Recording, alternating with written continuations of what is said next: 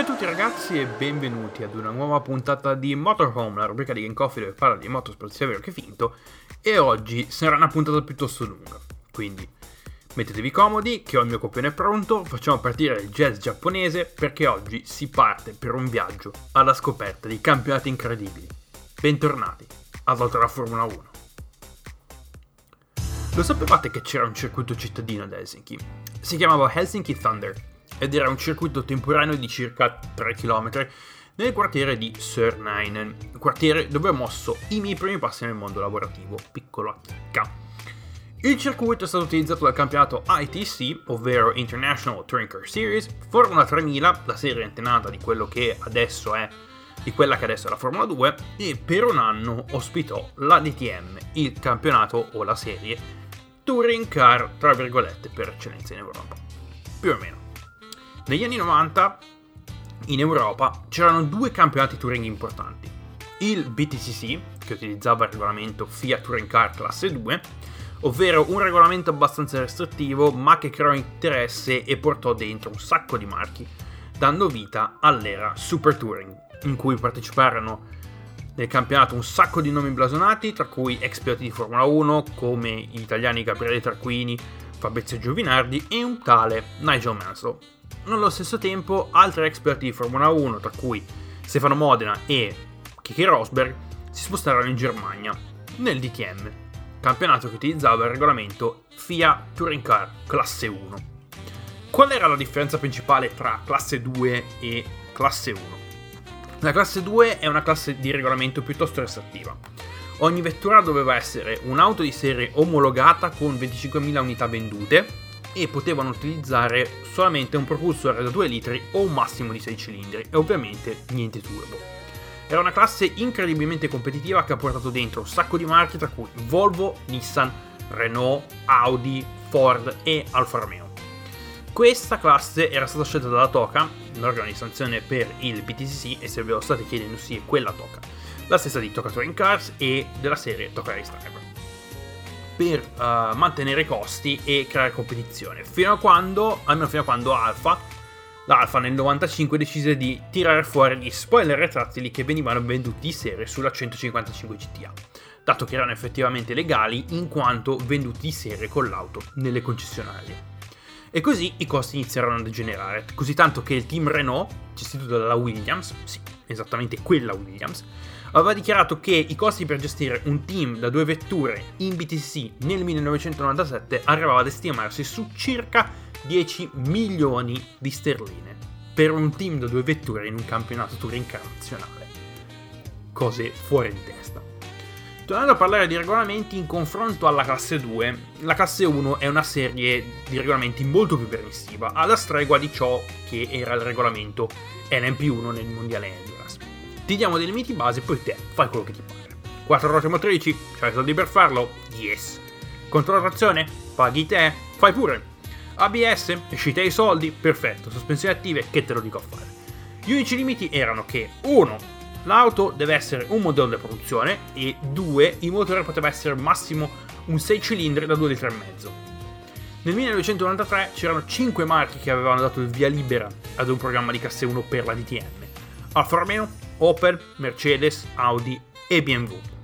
Audi e BMW alla fine si ritirarono, lasciando solo Alfa, Opel e Mercedes a darsene per il campionato. Durante quell'anno la DTM decise di passare i suoi diritti finanziari e commerciali alla FIA. Perché? Perché la FIA voleva fondere la DTM con l'ITC, l'International Touring Car Series, che utilizzava come regolamento appunto il regolamento Touring Classe 1, che questa è una mia opinione, iniziò a non essere più considerata una classe touring. Il problema era solo uno, che, detto molto semplicemente, nessuno fregava un cazzo del TC. Quindi nessuno andava a vedere le gare e alla FIA non ritornavano indietro i soldi per appunto fare queste gare, quindi insomma, niente soldi. Alla fine infatti l'ITC era uno sforzo fatto male per poter portare il mondo delle gare di classe 1 in altri mercati, tra cui 2 paesi che toccheremo in questa puntata, cioè Giappone e Brasile. Così nel 1997 sia la DTM che l'ITC implodono, quando alla fine della stagione del 1996 sia l'Alfa che tra l'altro andava a correre in Brasile nel ITC e non vedevano auto in Brasile, quindi ok. Quindi sia Alfa che Opel decidono di ritirarsi dal campionato, lasciando Mercedes da sola. Così appunto il campionato per la stagione 1997 venne cancellato. Questa potrebbe essere considerata la prima morte della DTM, una serie che è rimasta morta per 3 anni, fino all'inizio del nuovo millennio. Nel 2000 la DTM appunto rinasce. L'acronimo rimane lo stesso, ma il nome effettivamente cambia da Deutsche Tourenwagenmeisterschaft, le mie prime parole che ho pronunciato in tedesco nella mia vita, a Deutsche Tourenwagen Masters. Dal 2000 fino al 2014 la serie utilizzava un regolamento proprio, che si basava su dei prototipi a loro volta basati su berline e coupé di marchi tedeschi. In questi 14 anni il campionato era decisamente in salute, c'erano 3 costruttori, Mercedes, Audi e Opel, e molti piloti sono diventati famosi grazie appunto alla loro gestione del campionato, tra cui Per Schneider, Mattias Ekström, Timo Scheider, Gary Paffett, fino alla partecipazione di nomi blasonatissimi come 9 volte vincitore della 24 ore di Le Mans, Tom Christensen, e fino ad arrivare a gente come Jean Lazy e Mick Hakkinen, che ricordiamo ancora in un periodo sabbatico e non ha mai annunciato il suo ritiro. Penso che questo sia stato il periodo d'oro della DTM, un campionato con un regolamento proprio, piloti molto competenti, un calendario confinato nell'Europa sud-occidentale, con la maggior parte degli eventi disputati in Germania, con qualche scampagnata in Olanda, Belgio, Austria e addirittura anche in Italia, appunto ad Adria. Una copertura mediatica ottima, da quell'essere monitorata nei titoli della serie toccare il server. Tutto andava bene per la serie fino al 2013, quando la ITR, organo di sanzione della serie, dichiarò che nel 2014 la DTM ritornerà al regolamento classe 1, iniziando così un processo di unificazione tra la serie Touring tedesca e la serie Super GT, un altro di questi campionati tra virgolette Touring che toccheremo a breve. C'erano delle voci in giro sul fatto che una versione nordamericana della DTM sarebbe iniziata nel 2014 attraverso la NASCAR, che oltre ad avere le sue serie che conosciamo tutti, era l'organo di sanzione della serie Grand Am, i cui diritti di sanzione poi sono stati recuperati dall'IMSA, che avrebbe voluto inserire questa classe, quindi classe 1, all'interno del nuovo WeatherTech Sports Car Championship, quello che si chiama in questo momento IMSA, spolestando le classi GTD e GTLM, quindi GT3 e GTE, rispettivamente. Questo passaggio alla classe 1 ha portato la DTM ad una seconda morte. Al passaggio del nuovo regolamento, Audi, Mercedes e BMW erano gli unici costruttori interessati. Aston Martin entrò part-time nel 2019 e abbandonò nel 2020, citando i costi di produzione incredibilmente alti. Fatemi dire una cosa però. Non ditemi che le DTM della nuova era Class 1 non erano fighe. Praticamente delle proto GT2 moderne, sotto steroidi con il DRS, 600 cavalli ed una massima di 300 km/h. Non sono più touring car in nessun modo, ma erano effettivamente una figata. A me piacciono, devo essere sincero, si guidano anche bene. Parlando in termini tecnici, la DTM è passata a utilizzare, dall'usare dei motori V8 naturalmente aspirati da 4 litri, ha dei 4 cilindri in linea turbocompressi da 2 litri nel 2019. Questo cambio di motorizzazione di sicuro ha fatto aumentare i costi. L'anno prima di questo cambio Mercedes decise di ritirarsi dalla serie dichiarando di volersi concentrare sull'entrata in Formula E, lasciando solo BMW e Audi come unici costruttori permanenti, fino a quando a fine 2020 Audi decise di ritirarsi dalla serie a causa dei costi elevati che appunto il campionato aveva raggiunto. BMW rimase l'unico costruttore ancora interessato e avevano addirittura già completato lo sviluppo e il restyling della loro nuova vettura, ovvero la BMW M4 Class 1 2021. Quest'auto ha trovato una seconda vita nel mondo virtuale, in quanto BMW ha portato l'auto all'interno di R-Factor 2, quindi se volete farvi un'idea di come sia un'auto da DTM Class 1 del 2021 potete tranquillamente passare lì, è disponibile gratuitamente. Da quest'anno, per attirare nuovi costruttori, la DTM ha adottato il regolamento GT3, sancendo, almeno per me, la seconda e definitiva morte della serie. Questo non è più un campionato Touring, questo è un campionato GT3 di cui non se ne sentiva bisogno. In Germania c'è già un campionato GT3 nazionale, ovvero la DAC GT Masters, quindi non ha senso avere due campionati GT3 considerati in Germania. Nonostante ciò, il campionato ha iniziato ad avere una leggera risonanza mediatica, quando venne annunciato che l'ex seconda guida Red Bull in Formula 1, Alex Albon, avesse corso nella serie affiancando il prodigio neozelandese e pilota di Formula 2, Liam Lawson, con una Ferrari 488 GT3 Evo preparata da F Corse e adornata di sponsor Red Bull e Alfa Tauri. Oltre a questo, Lawson era in lotta per il titolo quest'anno contro Kelvin van der Linde, un mostro sacro dei vari campionati GT3, fino a quando all'ultima tappa al Norris Ring, circuito cittadino a Norimberga, dove sono effettivamente stato, tra parentesi, van der Linde decise che Liam Lawson non doveva finire gara 2, cilindrando in pieno alla partenza e rompendo i coglioni in maniera molto poco corretta al suo compagno di squadra, ovvero che per l'occasione era l'ex campione di Super Formula e Super GT Nick Cassidy. Né van der Linde né Lawson terminano la gara a causa danni e Maximilian Goetz si porta a casa il titolo del 2021. Vabbè, cose da matti. Quindi la DTM è morta. Ci sarà una terza risurrezione? Non credo. Secondo me tutto verrà colpato dall'Ada, che faranno un campionato GT3 unico, e il che è effettivamente molto triste. Ora andiamo verso l'estremo oriente e andiamo in Giappone, l'unica nazione in cui si disputa un campionato automobilistico che utilizza il regolamento FIA Touring Classe 1, ovvero il Super GT. Il Super GT nasce nel 2005 come riorganizzazione dell'All Japan Grand Touring Car Championship, o JGTC, campionato che qua in Occidente magari a voi non dice nulla, ma se avete giocato a Gran Turismo avete probabilmente avuto a che fare con alcune auto leggendarie come la Nissan Skyline GT R34 con la livrea Pennzoil o la mitica Castrol Tom's Super. Oltre ai marchi citati nella griglia del GTC potevamo trovare Lamborghini, McLaren, Ferrari, Porsche, insomma un vero e proprio campionato con dei pesi massimi da tutti i marchi. Dal 2005 però solo i marchi giapponesi sono rimasti saldi all'interno, eccezione fatta per un breve stint di un Aston Martin nel 2009, e il campionato utilizzava come nella DTM un regolamento proprietario, fino al 2013 quando, come ho detto prima, la Super GT diventò l'altra serie che adottò il regolamento Touring Class 1. Regolamento applicato solamente a meno della metà della griglia. Perché? Perché la Super GT è una serie multiclasse. Abbiamo la classe GT300 e GT500, che ai tempi era un riferimento alla massima potenza che una vettura poteva avere. Se sei oltre o al di sotto dei 300 cavalli, eri un GT300. Se eri a 500 cavalli, eri GT500. La denominazione è ancora rimasta, nonostante non abbia effettivamente significato.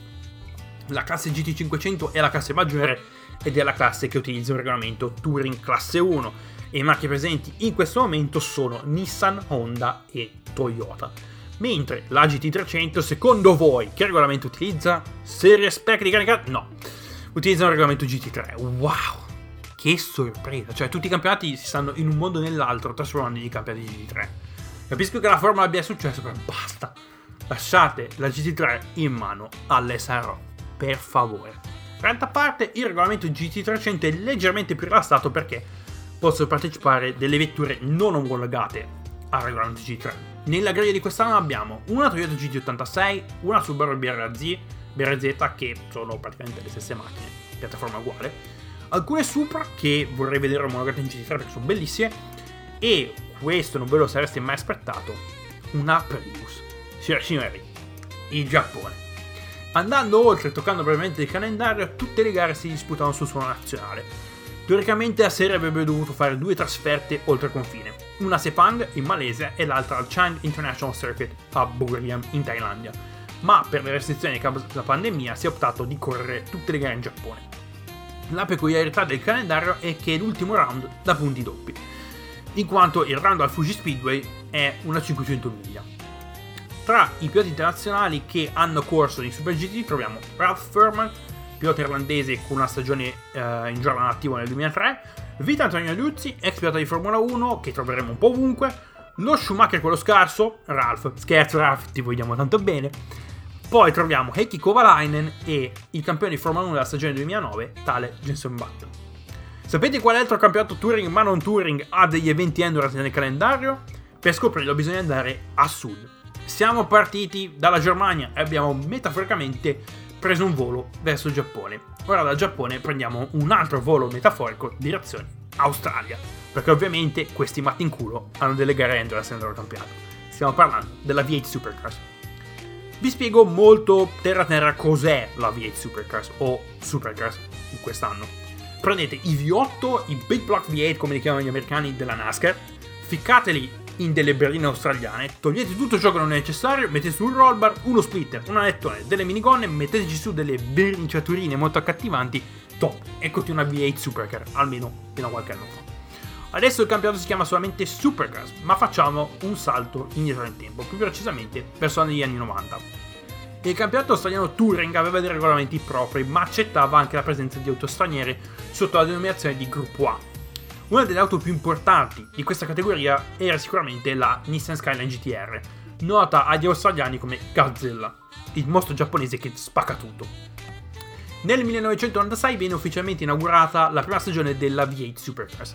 Le auto sono berline di marchi australiani o, come nel caso della Ford, di vetture vendute solamente nel mercato australiano, con motori, come da titolo del campionato, V8 da 5.000 cm3 di cilindrata. Negli ultimi anni c'è stato un cambio per quanto riguarda le motorizzazioni, i costruttori non sono più teoricamente obbligati ad utilizzare dei V8, ma possono scegliere quanti cilindri utilizzare. Massimo, dal punto di vista della cilindrata, può essere 5 litri. Nonostante ciò, sia Ford che Holden, che sono gli unici costruttori all'interno della serie in questo momento, utilizzano gli stessi 5 litri V8 che erogano una potenza da circa 650 cavalli, arrivando a delle vetture comunque molto nervose nonostante gli spoiler enormi e gli splitter che dovrebbero generare un carico aerodinamico non indifferente, tutto dovuto al fatto che sono della rotazione posteriore. Per quanto riguarda il calendario, si disputa per la maggior parte sul territorio australiano, con una trasferta in Nuova Zelanda sul circuito di Hampton Downs. Oltretutto il campionato ha al suo interno una coppa chiamata Enduro Cup. Come ho già detto prima, gli australiani hanno delle gare endurance all'interno di questo campionato. Nel calendario generalmente ci sono 3 eventi considerati endurance: la Sundown 500, oramai non più nel calendario, un evento da 500 km autonomo di Sundown in Victoria, vicino alla città di Melbourne.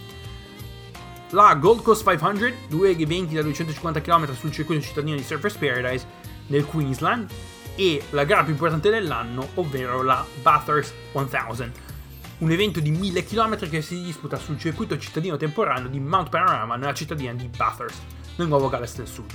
Durante la settimana della 1000 km la popolazione della cittadina si moltiplica di oltre 8 volte, passando da circa 20.000 a quasi 170.000.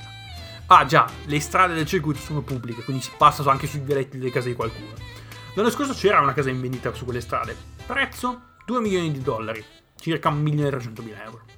Nei primi anni 2000 però il campionato ha tentato l'espansione in Asia e nel Medio Oriente, con gare al Shanghai International Circuit e in Bahrain, fino ad arrivare negli Stati Uniti con un evento al Circuit of the Americas ad Austin, in Texas, nel 2013. Per quanto riguarda i costruttori, come ho già detto prima, per ora abbiamo solamente Ford e Holden, mentre qualche anno fa si potranno trovare altri costruttori come Volvo, Nissan e addirittura Mercedes.